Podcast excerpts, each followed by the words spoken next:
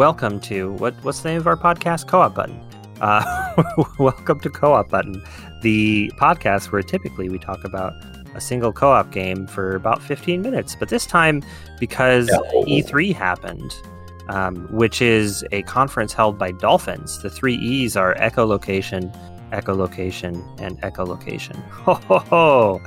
that's a real estate joke. Um, no echo the dolphin joke. You went so far. well, that's because this E3 is not about video games. It's about dolphin real estate. Um, no, what it, Electronic Entertainment Expo, and and we're going to talk about it for a bit and see who, where we who go. Who are you? Who am I? Yeah, I'm I'm Kania. I'm your co-host, Kania. Who are you? I I am the disgraced podcaster from Untold Talks with Spider-Man here to talk about some video games, otherwise known as the GD Milkman. GD Milkman. The GD stands for disgraced. yep. Yep. Graced dis. Um, but yeah, I don't know. We're going to talk about E3. This is going to be a loose one. There's no timer. We're just going to see how it goes. You know, everybody's talking about E3. We're hit, we're going to hit those numbers. We're going to ride the popularity wave. I think that's what we need to do.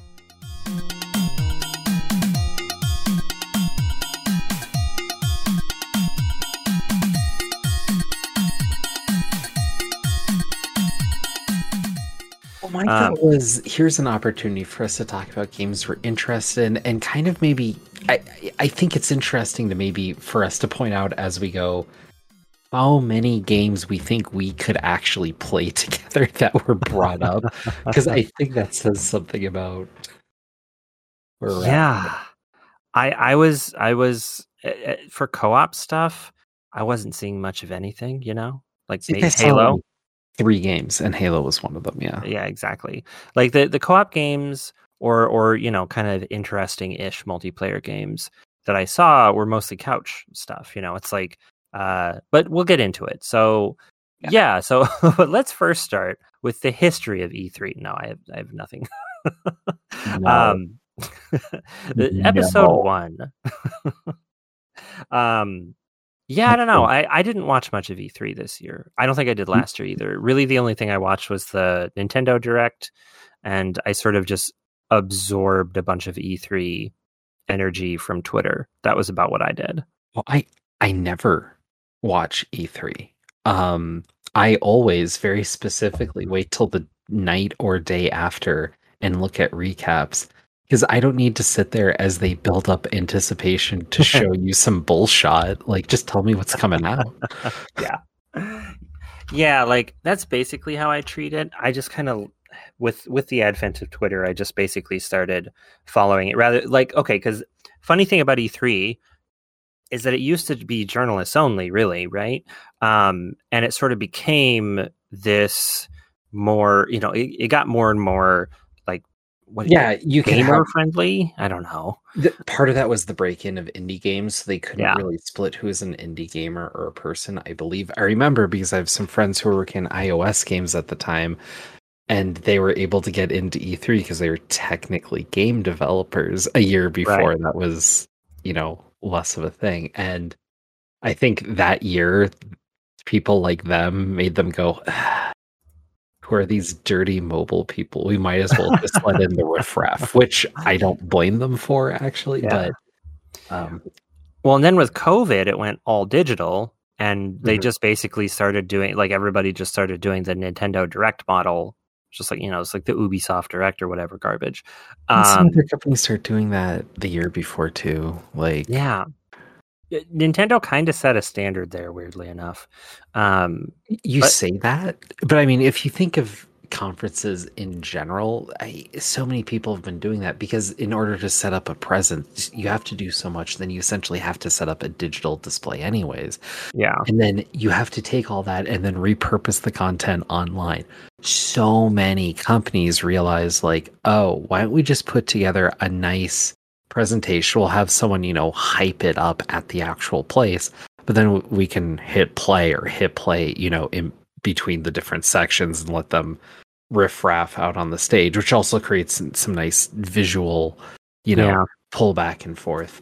And um and so whereas yes, Nintendo set the standard in gaming, like they copied it because Nintendo yeah. Nintendo will look a lot at like Apple and copy what they do. Yeah. Well, yeah, they're kind of similar brands in a lot of ways. Like they're they're more smooth and soft and trying to build a specific image. It's just that Nintendo produces content and Apple produces devices with a side of content. But um yeah, like so it's it's kind of you know, this is still relatively new though to get this much of a direct look or it for it to be targeted so directly to the end consumer, so to speak.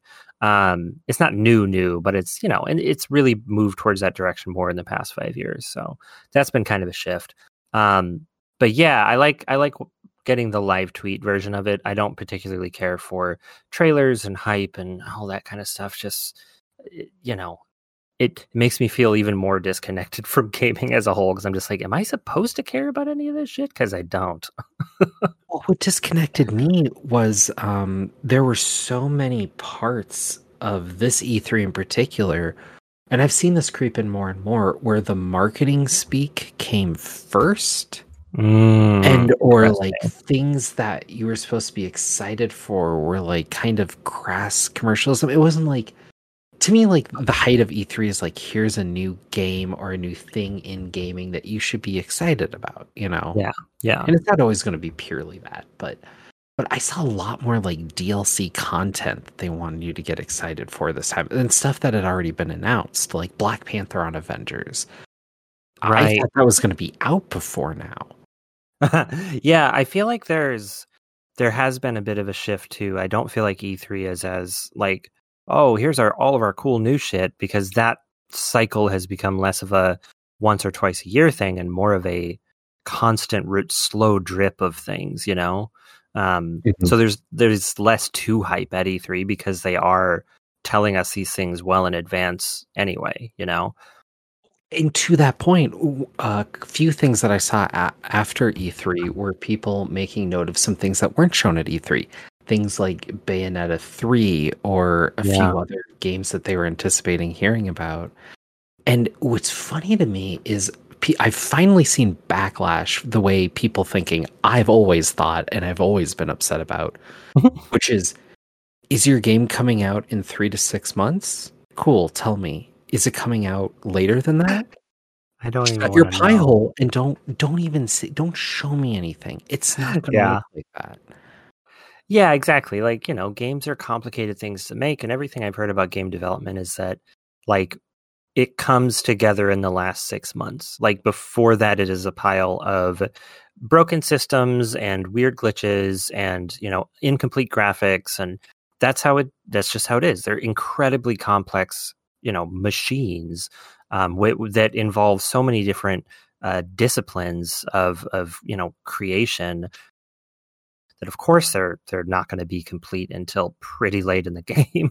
um, so yeah, I don't I don't want to see your two years from now thing because I know this trailer is just some CG you put together and it's not it's not representative of of the end result, right? And and in you know what I think is funny is like movies will show like pre-release stills or like they'll show behind the scenes things before the movie's even like you know, edited or whatever. I don't know. You know, they haven't even put together effects and stuff like that.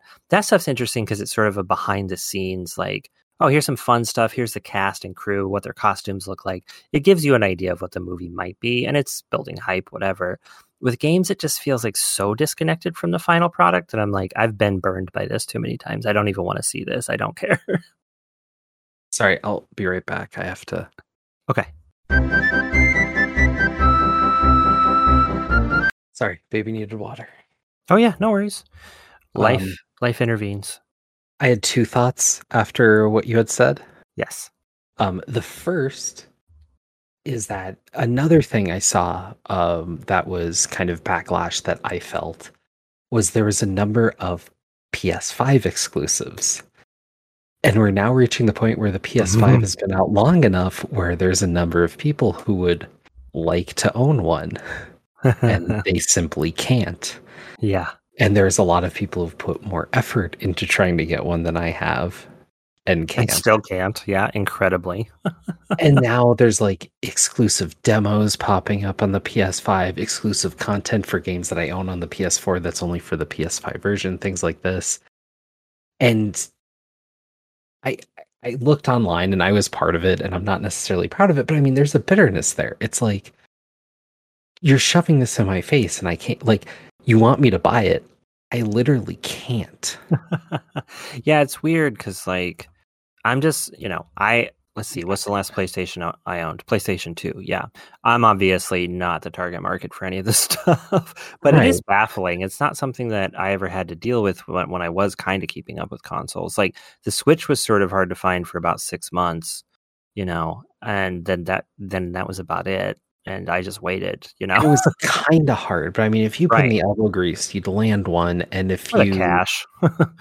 Well, and if you had a little more patience, you could wait and get one, and it was Yeah. fine. But uh, it's now reached that point with the PS5 where it's been out, uh, what, about a year? Has it been out that long? Jesus. No, I guess it was around the holiday season last year, but I mean, well over six months. Yeah, it's uh November twelfth, 2020. So closer to I, I hadn't hadn't even thought it months. was that long. Yeah. Yeah, well, over six months. And Yeah. I know there's a chip shortage. I mean, I, I'm not without sympathy. I'd have more sympathy if they took any steps to stop scalpers from getting them whatsoever. yeah. Um, and they wasted three of my hours today as I was waiting in a queue, so I'm a little more bitter than normal. But it's a push and pull that's hard to ignore. Um, it is. And I, I want to say that when I Googled PS5 release date, this was like the third result, this picture I just sent you, which is a Walmart. It's sold at Walmart. It's called Dobe or Doby. And it's a little clip on attachment you can add to your PS5 controller that lets you vape while you game. or or just get high. I can't tell. I don't think it matters. But it's it's like sticking a cigar to the top of your fucking controller. It's incredible. Sorry, I just had to put that in there. And then to pivot more into games, go to walmart.com slash okay, go ahead. We're, we don't have a referral code. Don't, don't Yet. yeah, with Walmart. Yeah, good luck. oh Oh. god. Uh, did you see the Outer Worlds 2 trailer? nope. The the whole thing is like a meta farce on like the E3 um preview trailer. Okay. So it's literally a narrator going like and then there's the bois sound and then we're in a big giant planet and there's a bunch of action and then oh you can't see the character's actual head because we haven't finished designing it yet. Da, da, da. Okay. And I'm like, yes, it's not funny. It's Yeah. really sad that this was nearly every trailer there. I mean, as far as being that kind of like meta spoof thing, they hit it on the head. But I mean, it was so apropos of Yeah. this E3 that it, it hit the biggest complaint that I hear year after year, and I don't know how people don't get ar- their head around this idea. If they're not showing gameplay and it looks like bullshot, it is. Like, Yeah. show me the game. Yeah. Right. And there's very little of that. Well, and I think I do wonder sometimes about like who who that's for, right? Those trailers must be for someone. Maybe they're just not for you and me. We tend to engage with games on a pretty mechanical level. Um, maybe people do get really excited for you know, the cutscenes and the stuff that I generally am not that interested in. Um, maybe that's the problem, but I don't. I don't know. I was playing um a, a fucking 2008 video game or something uh, today, Overlord, and I was like, this sucks. and I was just I was just thinking to myself, like, man, who is this for? This is like twisted fairy tales for adults walk in the same direction and then do the same thing over i'm like this there's, sucks there's a there's a uh, period of gaming that was all about the dark fairy tale yeah stuff.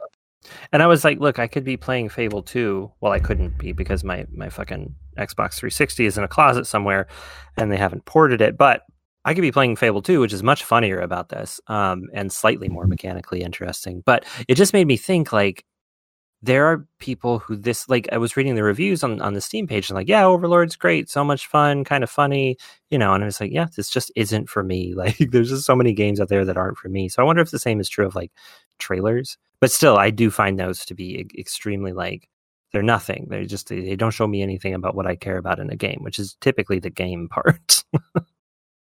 yeah. Well, in some cases I can kind of see what you're saying, and some not. The the Outer Worlds one kind of killed me though because I played and enjoyed that game. Yeah. And then it feels like the DLC came out not that long ago and now there's a second one and I'm like uh, it's just a big DLC pack. Like Yeah, I, sometimes you kind of want them to wait a little longer. well, and the the Outer Worlds was such a big deal because it was them stepping away from it was one studio stepping away from another, a la Fallout, kind of doing Fallout in space proper and yeah, whatnot. And it fell short for a lot of people because I think they were expecting a lot of the intricacies of New Vegas and whatnot, whereas it was yeah. a lot more, uh, you know, Flash Gordon. but I had a blast with it, and then I put it down. then the idea that they're just spinning up another one just feels like I don't think so, guy. yep, just like it must have done done numbers if they're just going to be able to throw another one out there um, pretty shortly after. Uh, so right. you know, relatively shortly after. So yeah, no, I don't know. I just I didn't like. I guess maybe this is a good transition to talk about like what we did find exciting, I guess, or interesting about E3. Like because yeah. I have a few things.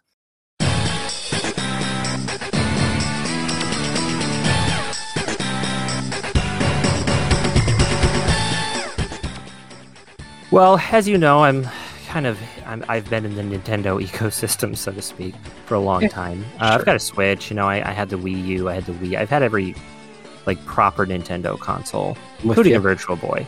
Uh, so I, I, skipped the Virtual Boy. I'm yeah, about that. I also no. Game Boy Pocket, um, and the uh, Game Boy which, Micro. Let's see, the Game Boy.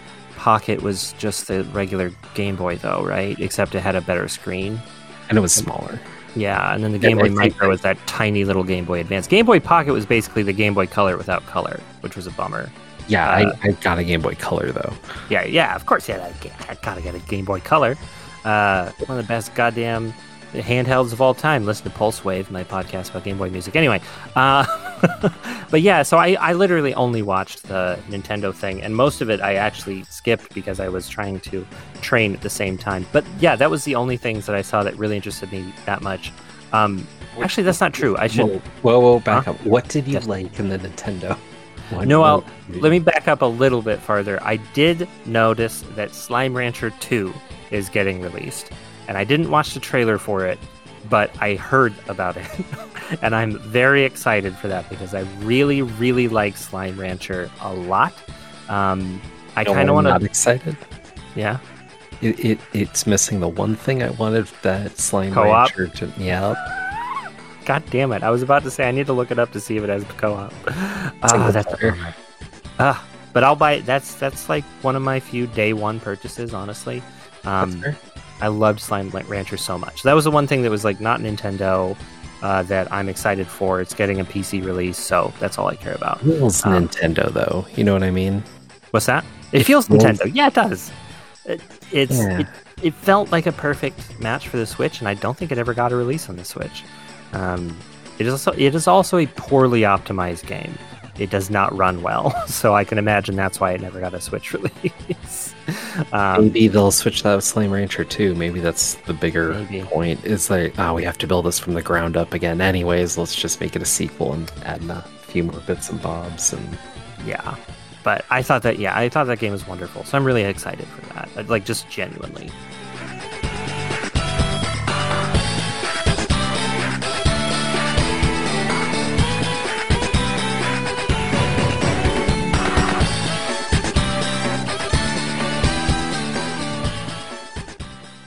Um, but the things that kind of caught my eye in the Nintendo things, um, the Advance Wars remake. I don't know. Did you play Advance Wars when it like when you were a kid? I tried to because I thought it was going to be like you know Fire Emblem with some different stuff. Which yes, but I I just could never get into it. I found it droll. Interesting. I I really liked Advance Wars when I was a kid, and the second yeah. one. Um, and yeah, it it it hit the spot for me. It's like strategic enough to be difficult, but it's got enough flexibility to like at least in the single player campaign because I never really played it multiplayer. Uh, to you know, let you kind of fuck around with stuff. It's fun. Um, so they're remaking that game. WayForward is remaking that game in mm-hmm. quote unquote like full 3D is is what I would say. Um, and I was I was like vaguely interested. Oh, that's cool. Um, you know, I'd buy that for like thirty bucks probably. This tw- this set of twenty year old games that haven't been changed except for their graphics. Uh, but it's sixty dollars, and my interest has suddenly tanked. um, so that really bummed me out. Yeah, I, I hear you. I obviously was never going to be a mark for that, so I kind of let that right. go. And I was hearing the music, and I was just like, "Oh my god, okay." See, and that that's the funny thing. I'm really into the idea of them remaking the music. so I'm going to look up the the soundtrack whenever it comes out. Expect to hear tracks from that game on this very podcast. Because I love the soundtrack of Advance Wars. I think it's really good. Um, Fair enough. Um, what else did Nintendo announce? Oh, the Raving Rabbids sequel. I did like Mario and Rabbids. Um, I, I, told somebody the other day that's a perfect twenty dollar game. Once again, I'm very focused on price, but no, I, I, I paid maybe full price for that game. I don't regret it. I think it's fun. It's a good XCOM light. I don't like XCOM. There's too many variables.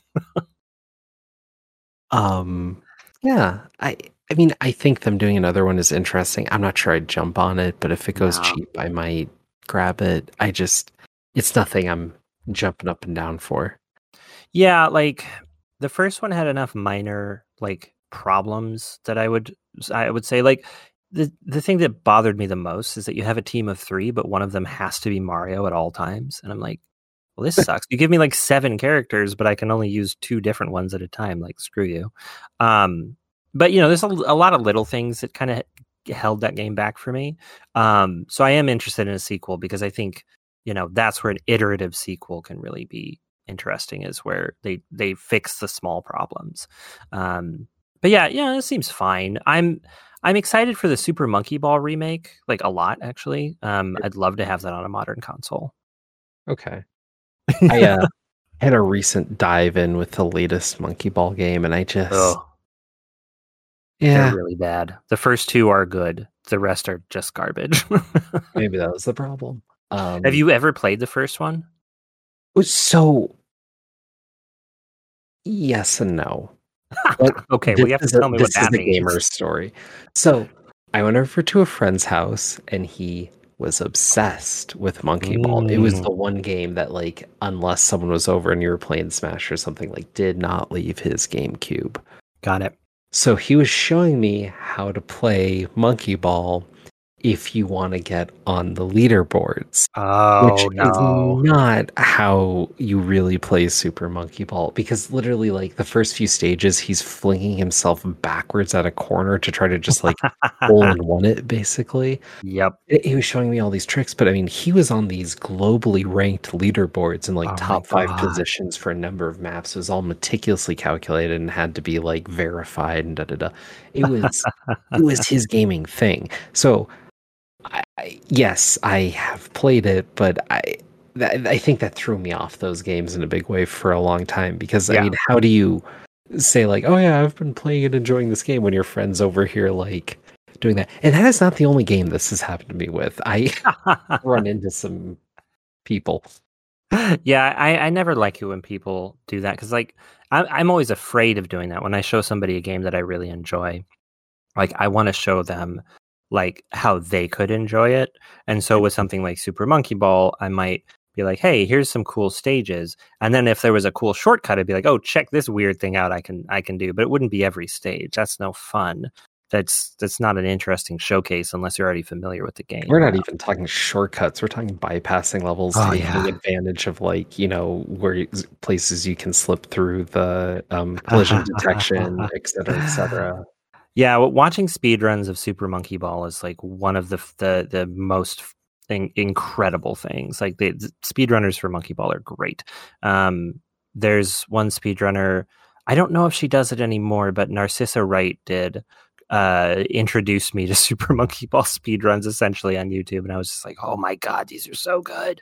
Um but yeah, so I'm I'm excited for that. I feel like Super Monkey Ball is is almost the platonic ideal of a video game. It's just so gamey, um, and I do feel like it's accessible, at least in the first like 50 stages of the first game, are like good for that. But yeah, it gets really tough really fast, and and like you know, people who are very skilled make it look like a totally different game. So um, I just want to play through those levels again on 'em without having to fucking emulate it, you know, or like break out my my game, you know, my Wii, I guess, which I I use as my GameCube because I'm just Did you like, get the banana controller? Was what'd you say? Did you get the banana controller? What the heck? The monkey ball Did banana the banana? controller. There's a banana controller. yeah, it's No. it's a joystick that's like a banana, and it's what they put on like the arcade machines. Oh my god, that's amazing! I have to look at this monkey ball banana controller images. Oh yeah, that's great. I want one of those. um, Not at E E3. No, God damn it! They they didn't even have that at E3. Worthless. um, and then yeah, so there's that, and then the other the only other thing that I saw that was kind of vaguely interesting to me uh, was WarioWare, which I WarioWare is again the most video gamey video game of all time. Um, and while the later entries in that haven't been mind blowing, uh, WarioWare co-op, which I guess this one has, seems great to me. seems like a nightmare. It seems like it'll, you know, destroy relationships and end friendships. Um, and I love it. I love that. As So I'm into Nintendo games are want to do. yeah, exactly. You put two best friends in front of New Super Mario Brothers, and you you leave two enemies. Like that game will destroy you. At Um, Mario Kart. Uh-huh. yeah. yeah. I was highly disappointed there was no Mario Kart anything because honest to Mhm. God, I play I play Mario Kart with my wife like four times a week still. Nice. nice. yeah. It's great. I- Um I, want more My, tracks. my thing is, is like, what could they do with Mario Kart other than just slap on DLC? Slap on DLC, I'll buy it. Yeah, well, fair enough. Um, so I, there's some natural questions here. Yes. Of course, the biggest announcement from the Nintendo, uh, what is it, Direct, Yeah. is a new Mario Party. yes, I everyone's talking about Mario Party Dread, which is a is is being billed as a as a comeback, as a return to form for Mario Party in development for 18 years. um yeah, I don't know. God, I, I didn't even mention Metroid because I don't I don't know how to talk about Metroid at this point in my life. I, I, I want you to talk about Mario Party. That's you what I thought. genuinely want to talk about Mario Party? I'm kind of like, if it had online co-op, I feel like it's something we could play. I'd be excited. That sounds like fun. Yeah, I feel like if it had online, it would be it would be fun. I Mario Party, Super Mario Party just got online, uh, online play, so we could play Super Mario Party. Um, but yeah, I mean- Mario Mario Party, whatever it's called, is like a best of, like kind of compilation of shit. Now that's what I call Mario Party 21. Yeah, exactly. um, which seems misguided. I don't know. I just I, I eh, picking the best of old Mario Party games seems like a an uphill battle. Like Mario Party's never been that good. It's been funny and stupid, but not I- good. I disagree because when I because I hear two things because they said the best ones with button controls, which means oh. they're taking oh. out all the super gimmicky ones that they couldn't use from the Wii or whatever, which makes sense. Great. Yeah, yeah. Obvious limitation, but when they say the best ones, let's be honest, they're the decent ones. They're just cutting the slack no one liked that were thrown in because they're like, well, we've contracted to do you know, X amount of mini games for Mario Party 8 that weren't in Mario Parties 1 through 7 and uh, this is what we got. They're basically saying like let's just mix the pot, put a new fresh paint on everything, throw in some new boards. Let's just it's it's effectively, I'd argue, the best idea of what they're doing for Monkey Ball or um Advance Wars, or probably even WarioWare may be more original, but like they're basically just admitting like, okay, we've taken this idea as f- like how many freaking Mario parties are there on the N64, right? Like we're just taking these, we're gonna make them look Three. clean, make them good, right? And then we'll just reserve it up. We'll just do it right, and there'll be this one glorious Mario Party, and then when the Nintendo Super Switch comes out, and that's their next console, It'll just be there. There you go. Yeah. Well, and that's it's interesting. I feel because of of the four Nintendo properties we've talked about that aren't Metroid, um, the they're they're all remakes except WarioWare. Like WarioWare is not a remake. It's it, but it's also a series that has constantly dipped into its own history as soon as possible. Like they're they're always referencing themselves. Um, so it it to me is very funny, like how. Wait, wait. Do I, do I need to catch up on WarioWare lore to play the new? Look, as a as a Wario fan, I can tell you right now that uh, WarioWare has a nat has the Gnat Attack game from Mario Paint as a mini game you can unlock, and it uses the fly there's a there's an album in I'm gonna get there. There's a CD in Wario Land 4, which is just the sound of a fly f- buzzing around and somebody trying to smack it. So they use that, but they te- took out all the smacks, so it's just a fly buzzing around. So I can t- so even in the first WarioWare, they were referencing previous games made by that same team and also Wario Land 4. So yes, yes, you got to catch up on that lore, or else it's not going to be the same for you. My goodness. Okay, which raises another important question. Yeah, if you had your druthers, Wario or Waluigi? Well, in what way? I mean, who you, who, who fuck, murder, prefer? kill? Like what?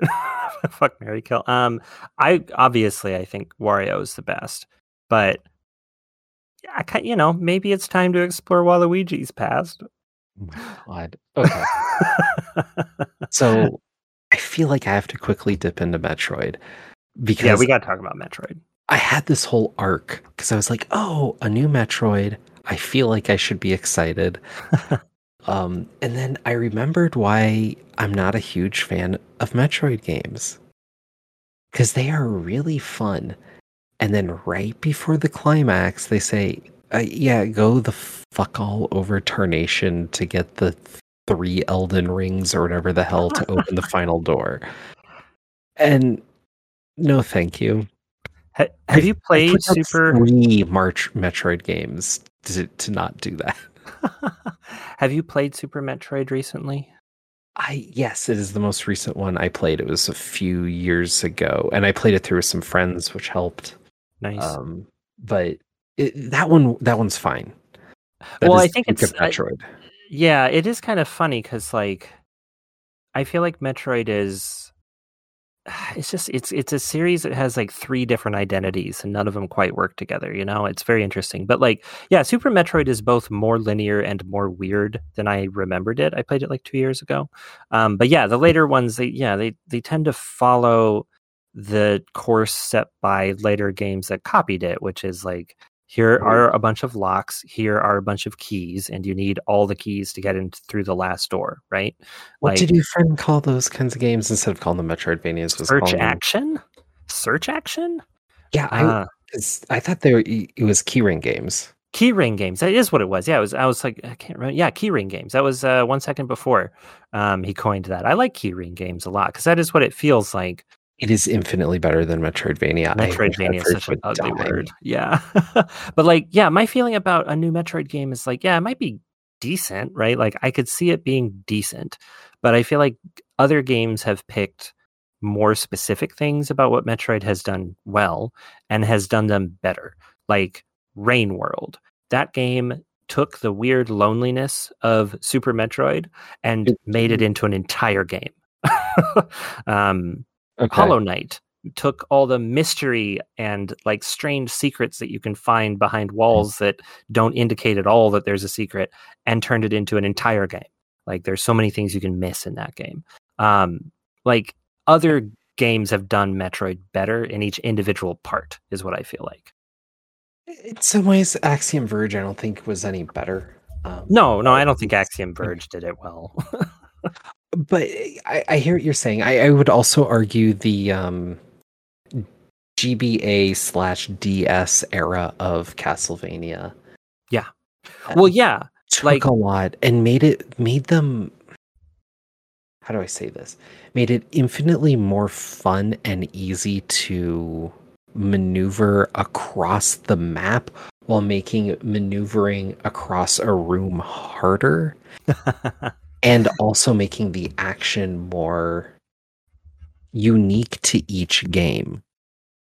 Yes, like I I've always felt like the, you know, Symphony of the Night lineage of Castlevania is is best seen as like an absolutely maximalist like renaissance painting with like too many fucking details everywhere and you could just stare at it for hours and never see any everything like that's what that's going for and it it it hits that mark um maximalism and i love that like every game's a little bit different a little bit more weird in various ways like it's great um, but yeah much easier to just sort of navigate through these maps um yeah i don't know i just i'm not I, what am i getting out of a new metroid game well, and what I didn't like it, that I saw in this one, which I'd have to wait a review for, but it, it, was taking advantage of something that was very similar to the most recent Metroid game, which was Metroid Returns on the DS or 3DS, I should say. Yeah. Um, where like there'd be these points where the enemies would come at you and you had to do this counter move, and then there was like mm-hmm. a animation that would play and da, da, da. and after the first three times, it slowed down the action because yeah. they're doing a thing and then you have it's like it's like a mini little quick time event and oh my make it die. Burn it with fire. It does not belong there. It's so bad. And it looked like they kind of had a rock paper scissors system built with mm-hmm. that idea. And i was like no thank you. None of that please. I i don't think i'd want to play through that game if that's the case yeah, and that's that's what I heard about Samus Returns, um, which is a, a, remake of Metroid Two, which is mm-hmm. definitely one of the more sparse and intimidating Metroid games. They turned it into like a, a QTE um up, which is just strange, um, strange direction. so yeah, I just I don't know, like I, I don't think it's gonna. I think that if I picked up even Samus Returns, which I've heard was not great, I would play it and I'd be like, this is fine and then I would never think about it again. And I feel like that's what's going to happen with Dread. Is unless I hear otherwise from people who I, I trust or respect, um, I feel like it's going to be just people a game. What's that? I said people other than me. I get it. yeah, yeah, exactly. Uh, um, but if you came to me and said you got to play Metroid Dread, I'd I'd pick it up for sure. Um, no, I wouldn't say I don't, you because I'm forcing you to save your money. So when the Ninja Turtle game comes out, we can play that immediately. That's true. so, but yeah, I, I, you know, I'm just like, I don't know, I'm not getting anything out of this anymore. I'm done. I'm done with Metroid. I, I will not go to bat for Metroid anymore because I feel like they said their piece fucking 20 years ago or something. And here's the funny thing to me is people have been bemoaning the lack of a quote unquote real Metroid game forever, not counting Samus Returns, not counting other M. Whether or not that makes sense to you, I'll leave that to you, dear listener. Right. But what I would argue is what Nintendo should have done is look at something like Mega Man 8 and 9 or some something more like that. uh, You know, a true blue like sequel to a game of yesteryear, and made not title it, but made Super Metroid. 2 just make another one of those update the graphics a little bit but make it look very relative pixely just widescreen you know like just just do that people just want another one of those that's They- all They do well, and that's the funny thing is I don't think I'd be even that interested interested in that. I'd be more interested because it's a weird flex. But like it, for my money, it's almost like find something unique about Metroid that's never been explored before and dig into that. Like here's the problem because of all the games that it inspired Exactly. nothing that hasn't been that they can't that wouldn't immediately be like metroid is now you know reductive to whatever spin-off yada yada i Yeah. They're Well, kind of in a no-win situation i kind of have wanted them to just let, let metroid go for a long time i know a lot of Yeah. people wouldn't like that but the other weird thing too is prime 4 was announced a while ago no updates Yeah, yeah. I mean, that'll that'll. I'm looking looking for that one too. I mean, I liked Metroid Prime, and I I played some of Metroid Prime too. But um, I, I will say Metroid Dread looks kind of interesting in that it seems to be a, leaning a bit more into the horror aspect, um, which is cool. I feel like you know Super Metroid is underrated as having some sci-fi horror going on. She's Uh, her own woman. What are you talking about? Horror, horror. Oh, God damn it. but um yeah, I'm I'm vaguely interested in that, but again, I just, you know, like other other games have done better. Yeah, if they just if they just made Super Metroid 2, it would sell a billion copies and they could, you know, finance whatever weird projects they wanted to do for the next 10 years. Right. And then here's my hot take on the Breath of the Wild 2 thing that they did. Why? Everyone knew it's coming out. Nothing was shown in that demo. Like, and people are like, "What does this mean? What did it?" You could have just not. Like, my my takeaway is that uh Zelda fell into a hole. Uh, so she won't be a playable character. just all people want again, which is Uh, like, yeah. Nintendo is is expert level at not giving people what they want and somehow still selling stuff. I'm not always for giving people exactly what they want. No, but in the case of like a new Metroid game, just making another Super Metroid, honestly, yeah, do that. Letting people play Zelda in a Zelda game because why not at this point? Yeah. Please do. Just make why her, not? make her play different. Make Breath of the Wild 2 different because there's a role reversal and Zelda is not Link. Like Right. That'd be cool. that. Yeah. Yeah. And don't and, and don't don't do what you did with Peach in that one DS oh game. Oh God. Yeah. yeah, yeah, very much monkey paw curling when people said, I want a peach game. And they're like, oh, we'll give you a peach game. She has the powers of PMS. oh, the worst fucking garbage. I mean, and I heard it was a decent game, but the framing of that is just like horrible. yeah, I I don't think you have to be a hardcore feminist all to go like, oof, wow. Uh, you Really? guys just all went for that, huh? You really just went all in on that. Incredible. She has the power of crying and screaming. What? just and those are powerful things let's not let's not Not the way they frame it there. not the not that way please Okay. uh yeah So- but yeah breath of the wild 2 whatever breath of the wild was good i don't know if i need more of that game uh yeah that's where i'm at with it Okay. And so I'm trying to think if there's a better. I, I have this IGN thing pulled up for some of the bigger announcements. yeah i looked through that and i don't know I might just. Didn't I write something to you? Wait, was it in? yeah it's in uh episode ideas I, I mean, we could talk. I mean, we we've been playing Borderlands, and there's that Borderlands spin-off, Tiny Tina's Wonderlands, but I'm not interested in that at all, really. Um, Final Fantasy, people are gonna people are interested in that. I'm not. Um, well, so the Final Fantasy, de- like I don't know what to make because I didn't get to play the demo, and like that sounds like my kind of game. And um, Yeah. it yeah. does seem like your kind of game, yeah. Um, you know, eh, Okay, so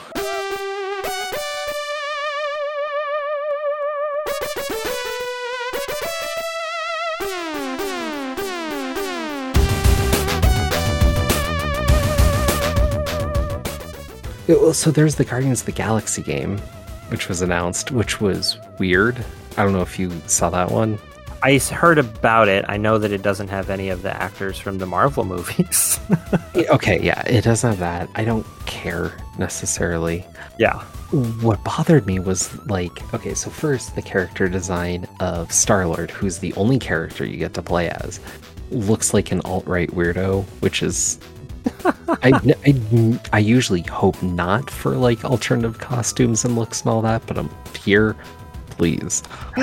Uh, and it's weird because it's a team game and they're like oh you only get to play this one character and everyone's saying like oh well they learned from avengers to not be avengers. I'm like that's not the lesson from avengers though. The problem with avengers wasn't that you could play other characters. That's the best part of the game the problem with avengers is they tried to take a single player game and or a potential co-op game and turn it into this loot grind where the game revolves around giving them money, which is not fun. God, you're right. He does look like a fucking Nazi. Shit. yeah. Um, wow, weird. but all that aside, this Guardians of the Galaxy game, like they're also going for total Borderlands humor. This game yeah. looks right up my alley, but I really feel like I would do myself a service to wait a year to mm-hmm. get the game and the DLC season pass nonsense all bundled together for what's going to be like 30 to 40 dollars. Yep. Yep, that's a, that's always the thing with single player games is, you know, you just yeah. wait. Like that's what I'm ho- like one of the good things about the did we mention Mario and Rabbids on on the podcast, or was that pri- prior? Prior. We talked about it minutes ago. I couldn't remember if we talked about it when I was recording or not. Uh, the thing about Mario and Rabbids is that uh, Ubisoft owns it sets the pricing on that. So, for yeah. example, right now the game is ten dollars. So it'll be great to wait for Mario and Rabbids to be the new game to be ten dollars or twenty dollars. I'll buy it for twenty. Um, yeah just wait, wait a year, wait two years. You know, it, it, it's the same game after. you know, no, no, no. It's a better game. Yeah. That's a big thing too. Is this is coming from Eidos Montreal, and I was playing their Deus Ex games as they were coming out, partially because I have a friend who's obsessed with Deus Ex. um, their Avengers game got better over time. This is a game that will come out, it will be rushed out, and the first three months, the amount of things that they will patch, little content ads, little fixes, if you just get all that day one, you're going to have a better experience because it's just going to be a cleaner piece of software and a slightly touched up game.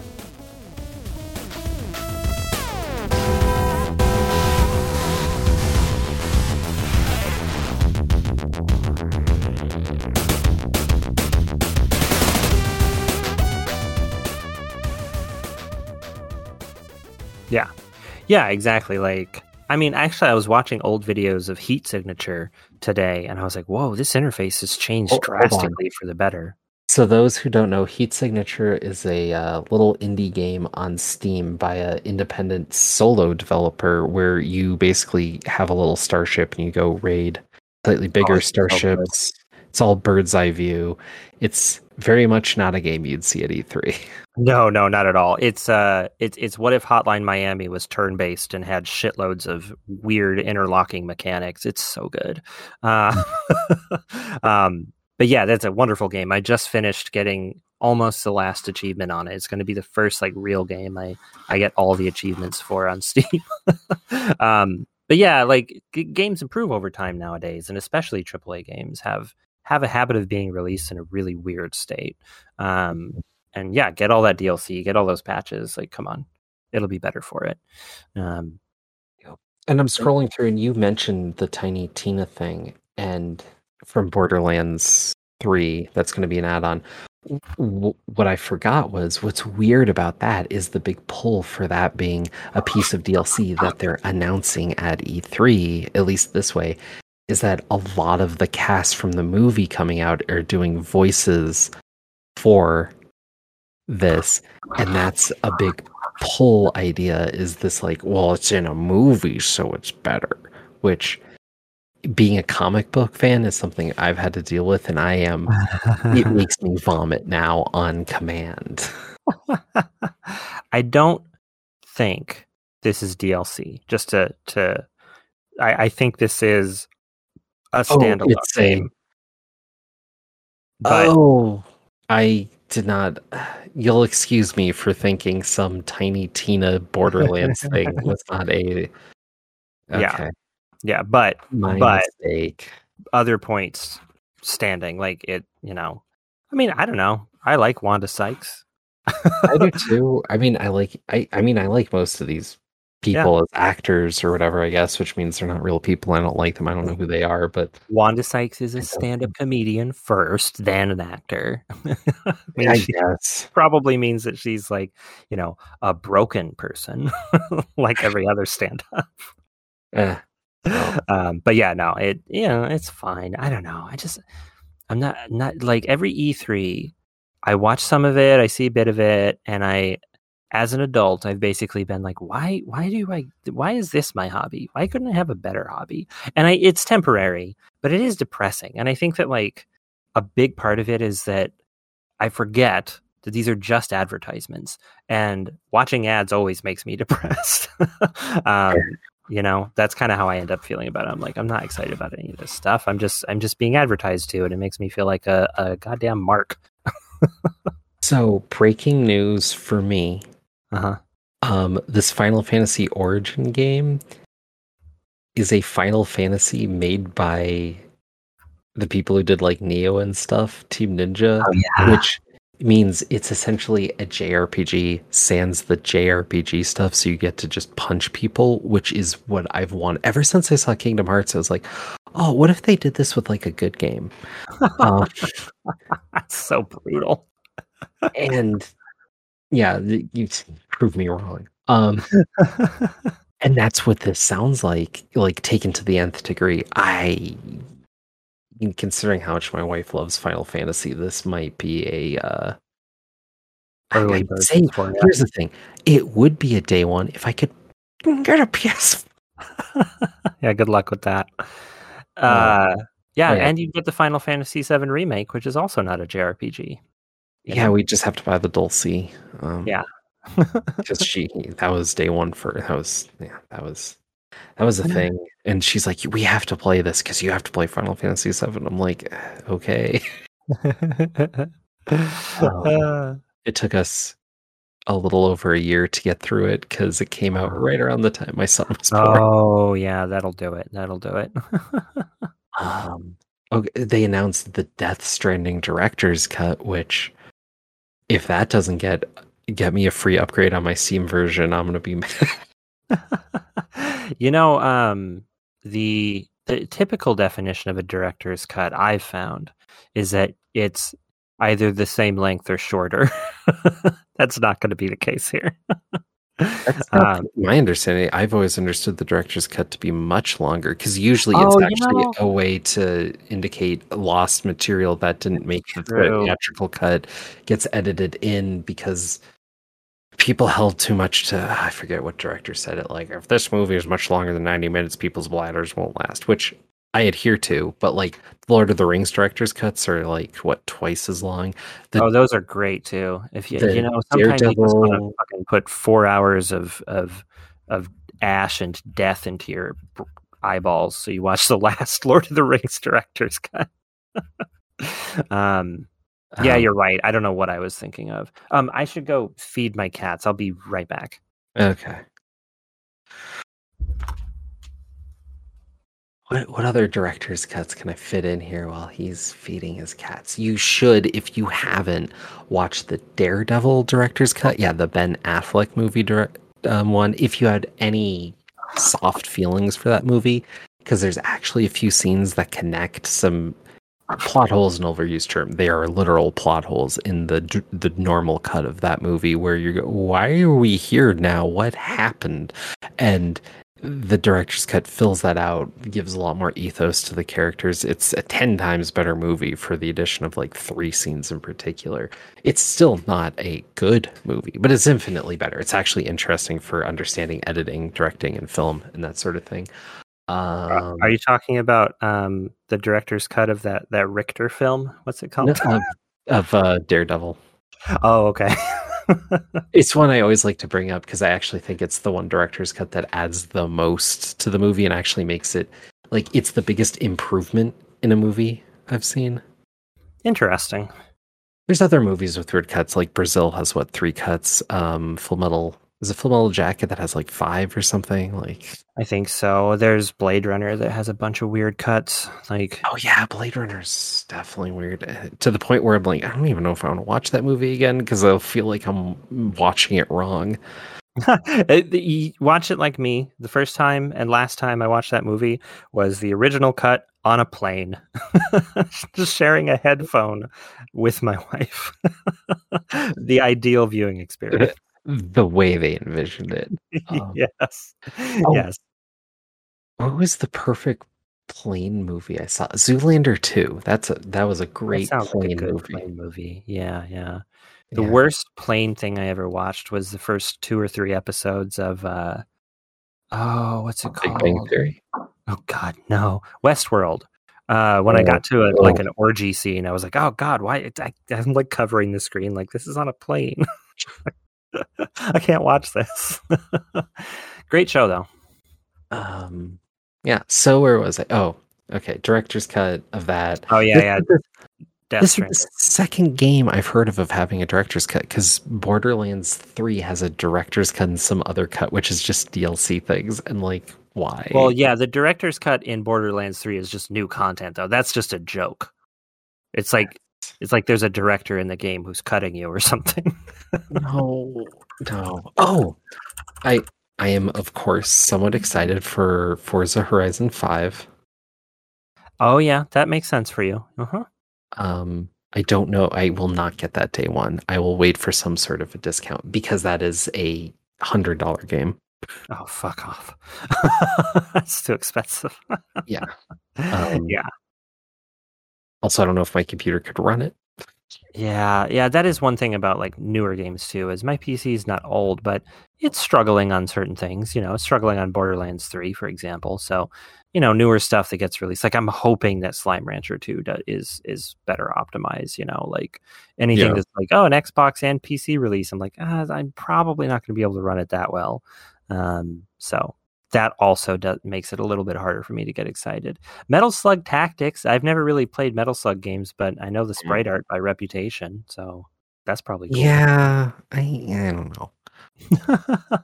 but I like cheesy tactics games. Is really what it comes down to. Yeah. Um. So then Redfall is coming out, which looks kind of like Left 4 Dead, but Mhm. that could be fun for us. But I can definitely wait. Yeah, yeah, that one looks well. We got to play Left 4 Dead first at some point. Um, I don't. Contraband looked like some game that who cares? yeah, Like whatever Somerville. Yeah, looks like a bunch of games I never want to play.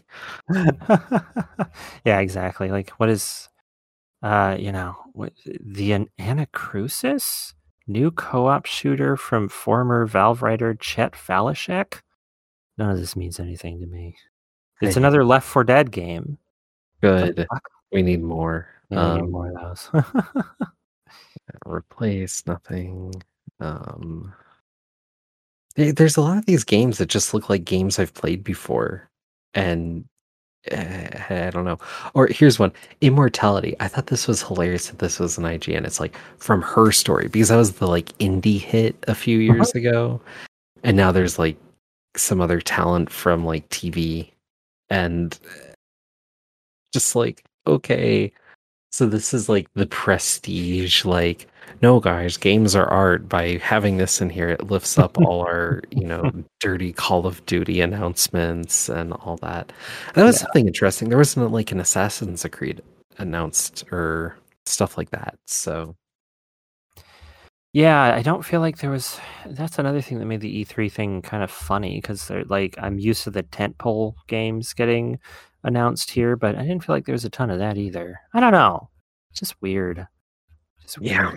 E3 left me feeling weird.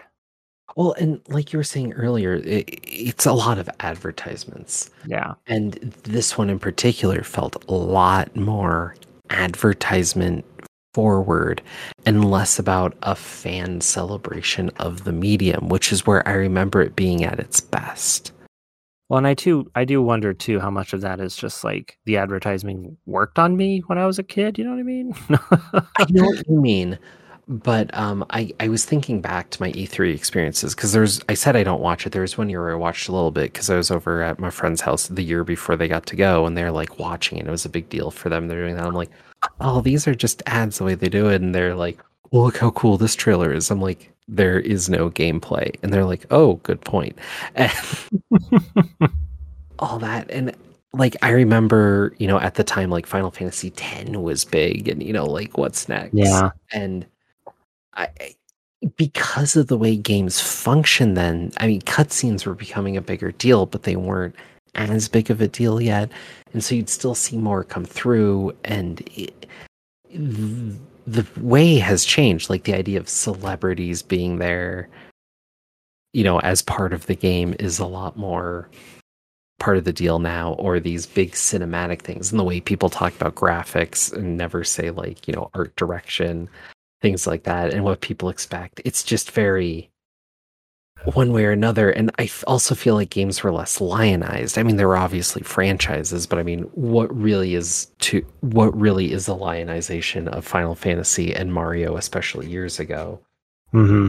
whereas now like the amount of franchises that are brought in like Borderlands is a big franchise that's been around forever now. You know, it hadn't even come out then when we were kids. And yeah, there's so much more now that feels like games that I've played a million times before, whereas like a few spins on uh, FPS has felt really fresh. Like when they announced That's um, true.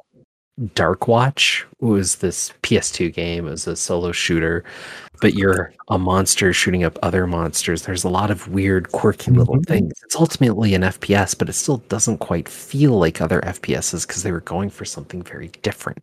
Right. And I see less of that now, where Yeah. everything's one of those. And that was something that really killed me that I've seen more and more in game advertising is like, this is a four player, you know, like um shoot 'em, loot 'em up shooter, da da da, Right. or whatever. And it's just like, oh my god, don't don't say that. Oh, you know, like let the game be the game. Do something fun. Let it work for itself. Don't just make another one of those. Yeah. Yeah, I don't know. I'm just like it is yeah, I guess it's kind of funny cuz like for me the like peak of like hype about video games was in the N64 era, like which you know would have been the sort of PlayStation PlayStation 2 era for you. Um and yeah, I just don't get I it was interesting things, you know, even just silly things like oh, uh, you know, I remember getting all hyped about Banjo Tooie having like this weird connection thing going on, the whole stop and swap thing, and like it's like, oh, how's that gonna work? And like it just felt like there was weird shit happening in games, Yeah. um, which doesn't it doesn't feel so weird now. Maybe that maybe we've sort of pushed up against the, those sorts of boundaries already, and any weirdness is going to have to be like not in the AAA space anymore. But you know, I don't know. I just wish there was. It was I wish I wish games were weirder at E E3. Yeah, and maybe E3 isn't the place for it. Maybe see Yeah. more out of PAX at least. But I, you know, I there's just some stuff there, and I don't, I don't know. Like I, I find myself liking the smaller, quirkier stuff, and Yeah. I'd like to see more of that. No? Yep, exactly. I just want to see more more weird I guess we didn't talk at all about the wholesome direct though, but that's because I didn't watch it and I didn't see anything from it that was at, at all interesting. So maybe quirky isn't the right word either. I don't know what I want. I don't know what I want. Well, here's the other thing that I, I guess is like E3 isn't really for me. The Yeah. games I'm looking forward to are small beat 'em ups and quirky little stories. And yeah, some of these big blow 'em up games, you know, I like the spectacle sometimes as much as anyone. That's part of the reason I want, you know, that Final Fantasy or that Guardians of the Galaxy game Mhm. even even if it isn't day one. But what I'm looking for in a game has kind of pared down over time. But I Yeah. I don't know. It's also like I've played a bazillion games, and you know, I I like what I like, and I I'm liking less. That's okay too. Yeah. My through- tastes have, have changed and refined a little bit. I know a little bit more what I'm going to like, and they don't show that kind of stuff at E3. My favorite game I played last year was almost certainly, um, oh my God, what's it called? Post Void. Post Void was my favorite game, and that is a tiny game that took me just a few hours to finish. Um, you know, it's Oh, you it just this. yeah, I think I finished that game with you watching, Yeah, which was mind blowing. um, but Oh. yeah, like you know, so that's that kind of stuff is not showing up at E3. This is a tiny little game. Right. Here's some other ones that I I see now that I'm looking at it that were not or had something to it. Although I don't remember it being announced there, like Mario Golf. Like I don't know. I don't Oh, yeah. Mario Golf. I don't really think about Mario Golf. I think uh, the thing I things I like about golf games are like calm, beautiful landscapes, nature sounds.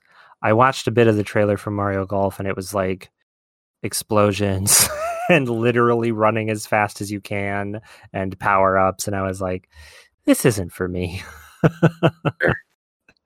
uh, but you know, eh, I like Mario Tennis, but I also haven't liked any of the newer Mario Tennis games, so you know, go figure. Right. Um a, a couple ones that I thought were funny here is like um Elden Ring was announced and you just saw the trailer. They didn't have any gameplay really, but oh look, it's a Dark Souls and it's like, oh, no thank you. I'm excited for that because it's not Sekiro. Hey, yeah, just I'm done. Um I thought it was funny because they had a Starfield announcement and it was this visual trailer with like nothing on it and no gameplay and people are like, "Oh my god." And I'm like, "What what are you excited for? A person climbing a ladder? Nothing happened." well, that's an, uh, another amazing thing about stuff like E3 is it makes me realize how different my taste is from ev- everybody else because I think Skyrim is is one of the most boring games on the planet, um, totally devoid of interest. Um, and yet people are like, "Oh wow, Skyrim in space would be amazing." I'm like, why does anybody trust Bethesda to make an open world game? They haven't made a good one in years. Well, I, what has Bethesda done in the past while? Fallout 76, baby. God, I forgot that existed. Yeah, um that and I guess acquire stuff for like Doom. yeah, buy shit. Yeah. um, Wolfenstein. Uh, Mhm. I don't know. I, here's my thing. I'm not saying Starfield will be a bad game. I'm not saying it'll be a good game. I'm saying we know nothing of substance right now, and so being excited for it is weird to me. I and I, I'm saying it will be a bad game.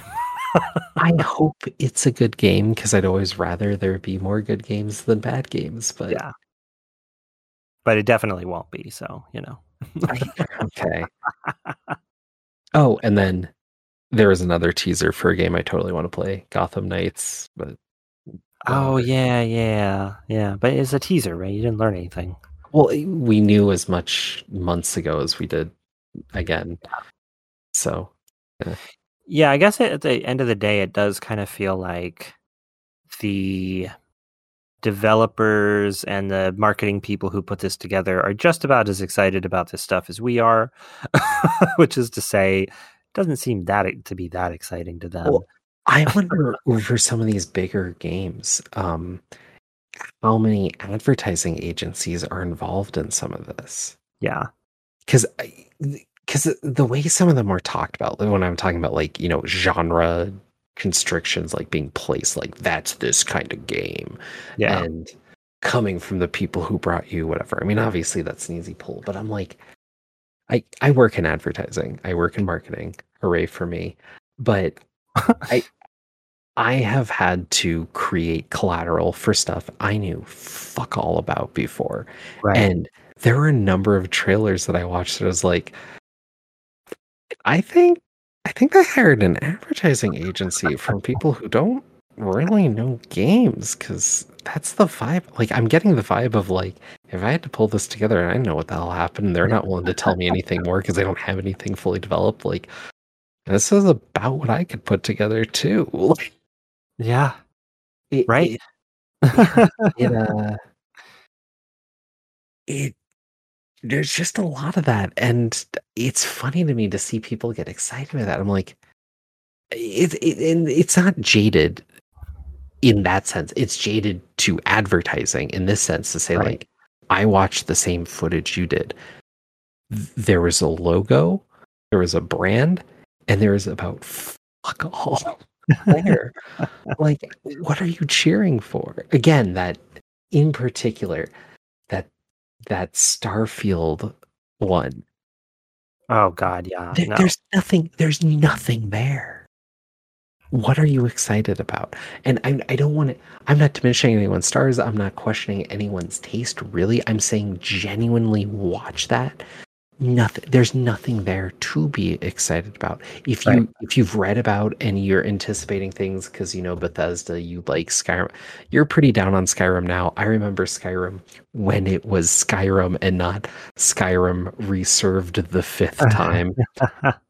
I mean a big step forward. It was a it, it was a good game that did a lot of things. It was janky as hell I love that. I'd rather have a game be janky as hell and like push things forward and do interesting things, which that game did. Um, it was my first Elder Scrolls. Like the ah, idea. Yes, my first El- Elder Scrolls was Oblivion, and I will go to bat for that game, even though objectively it's uh it's a, yeah. it's it's a step down from Morrowind. so that I do think plays a big part of it because when I I played a few hours of Skyrim and I was like, this is fucking Oblivion except it's just snowy. Like, this sucks. and here's another factor that I think could lend. It's a trend, and there's no there's no actual meat here, but when big game studios do fantasy and then they do sci-fi. The sci-fi one is always fucking better. it, it's universally true. There's no good reason for it. It just seems to happen. What's better, Warcraft or StarCraft? Yeah, it's oh, StarCraft. Well, You're done. Obviously, it's Warcraft 3. No. Cuz that that gave us Dota. oh, the, oh, oh. Well, StarCraft gave us tower defense games. Yeah, I know. I loved, loved, loved StarCraft custom maps. That was the best shit. Oh, um, so good. Then, uh, oh god, what was the Bioware one? You know, Mass um, Effect. Well, yeah, Mass Effect. They had a fantasy one, and I can't even Star remember. Wars. Maybe it was just Star Wars. it's just basically Star Wars feels more like fantasy. It's just some dusty planet with yeah. wizards that yeah. Okay. I just happen to have you know science swords. Yeah, right? Yeah. um, um, oh. There's others. Uh, it's not coming to me right now. no, I um I feel like that is true for some reason. Not sure why. but yeah, I mean it it'll probably be fine. It'll be a great game to pick up for $15. That's my feeling. You know, kind of weird to play around with and then I'll play with it for a while and then I'll just be like uh No Man's Sky was better. I'll go back yeah. to that for for ten for ten minutes and be like, oh, well, this game isn't that good either. uh, then I'll play Noctis Four. I don't have anything else to say about E3. I'm talking about uh 30 year old DOS games at this point. So clearly, I've run out of things to say. Yeah, no, that's fair. Though, uh, I mean, to kind of what we've been talking about, though this is a poll from a while ago there was some weird two person shooter that came out when the Star Trek movie license rebranded, where you get to play new Kirk and new Spock firing phasers at whatever. but if you think if you look back at the older Star Trek games, like there's Starfleet Academy, which was like this crazy Starfleet simulator with crazy lore that lined up with everything. And in order to play the game, you had to use your whole friggin' keyboard. Oh and like there was all these systems to manage. And even to that, there's um oh god, I'm gonna space on the name, but there's a game where a bunch of people are supposed to sit in the room and someone's managing engineering by looking at like two things and someone has to do navigation by getting coordinates from someone else and then Yeah. going lining up two points on a map and being like oh this is the intersection at this sector. And like you had to do all of that on the fly much more complicated with like a 3d rendered map with like three vertices. And like you could be flying upside down and that could be a problem if you're doing that relative to the gravity pull of the nebula and like something's firing at you and you have to manage shields to the back because they're coming back but then they move to the front and you only have enough energy to have shield on three sides so you're managing that while trying to manually fire and like the game was nuts and it was processing all this on like windows 95 or something Yeah. and i'm like that sounds great. this is part of what I'm talking about is like we need games that do something new and I think the best way to do new is to look back a couple decades at some forgotten games and realize there's a lot of systems mechanics that have been ignored in the name of simplicity that we should bring back because I think people are more ready for more complicated games now. Yeah. No, I think so. I mean, I, I mean, and you know, enough people play games, and enough people love their little niche of games that you can find an audience for many things. Um, for instance, I'm looking at a game right now that isn't released yet. It's called Shu Hivan's Autonomous Cube. It's a roguelike auto battler played on a twistable magic cube. so clearly there's a space for things that are that are odd and interesting. so, you know, there's there's there's a game for you and it's it's uh it's likely not at E3 because most of those are trying to cater to as many people as humanly possible, which means being a little bit samey in in many cases. So, yeah, you're not going to get your Star Trek game is going to be a first person shooter at this point because it's a really really big license to get, um, and you know, of course, they're not going to want to take a risk on like a, a Star Trek game where you have to manage a, a starship with as much granular detail as you can possibly have. Like that's just not going to happen. Why Uh, have a Star Trek game that actually invokes the spirit of Star Trek? yeah, exactly. When you could shoot stuff in in their stupid faces. Oh god. uh, it kills me though. I should say, um, in Star Trek's defense, I guess, there is still an ongoing, ever evolving MMO, Star Trek Online, that I have not dived Yeah. into at all. I do not know how complicated or how quality it is, but there are some devoted people to it that are huge Star Trek nerds. And it's the one MMO I want to get into purely for the story. I've I've heard that it's at the very least interesting to Star Trek nerds, which is great. Yeah, Um, that's me, the target sadly. audience. well, until you get to Discovery, but that's a oh yeah, for another time. Welcome to Discovery Cast, where we cover each minute of Star Trek Discovery uh, eh, per episode, just one minute. Lobotomy, please. No, thank you. like that for anything, like even something I love. No, I do not want to do that. No. Oh man, that'd be amazing. Can you imagine covering like one minute of one page per episode of your favorite Spider-Man comics? I mean, Nightmarish. I've kind of done that.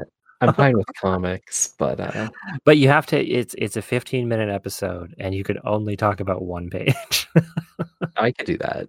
oh my god, that's great. I love it. I Detail. am. Oh my god. Uh, but like minute cast for movies or whatever, like I can't. Uh, thank you. That's not a thing. I've never listened to one, but um, it sounds like a like a nightmare to I listened record. to an episode of one once because someone I knew was on it, and Bad idea. I was I did not understand like how it related to the minute at all.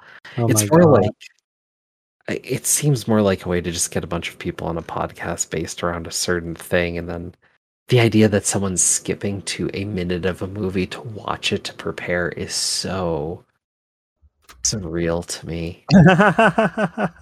I would never watch a minute of a movie to prepare for a podcast. That's ridiculous. um, okay, we're we're going off the deep end, and this is like I think over This an hour. we usually have a button.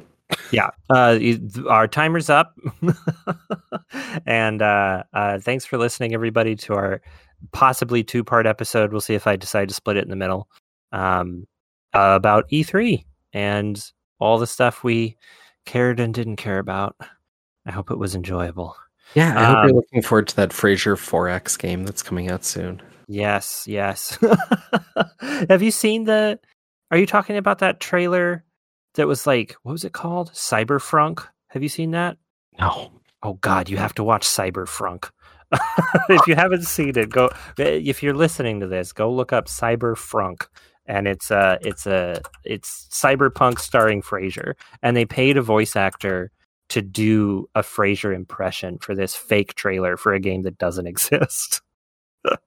and there's a song you gotta watch Cyberfrunk. um, but yeah, so there you go.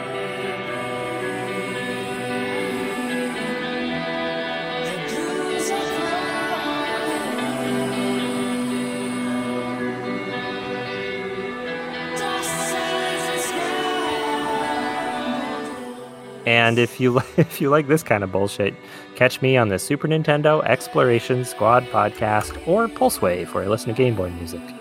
And if you have suffered through this much at this point, please, please, please hit us up on Twitter um, at COOP button, co op button, and give us your thoughts. Because if you listen to this much, we will attentively, you know, listen to yours. Yeah, exactly. Come on, talk to us. Um, and as always, eat, eat, eat, shit, and die. That was the three E's for E3. Yeah, I mean that's what you're doing there. So yeah, yeah. Um, I wanted to explain it just in case people thought that I, I, you know, started glitching.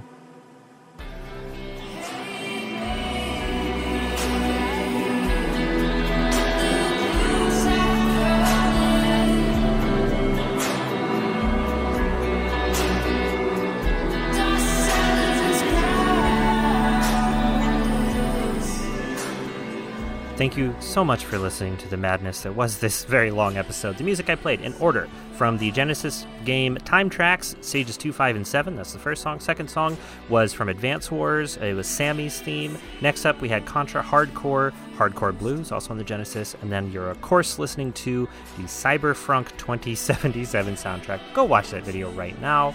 I'm not even joking. We'll be back to normal next time, and thanks for sticking with us for this long one.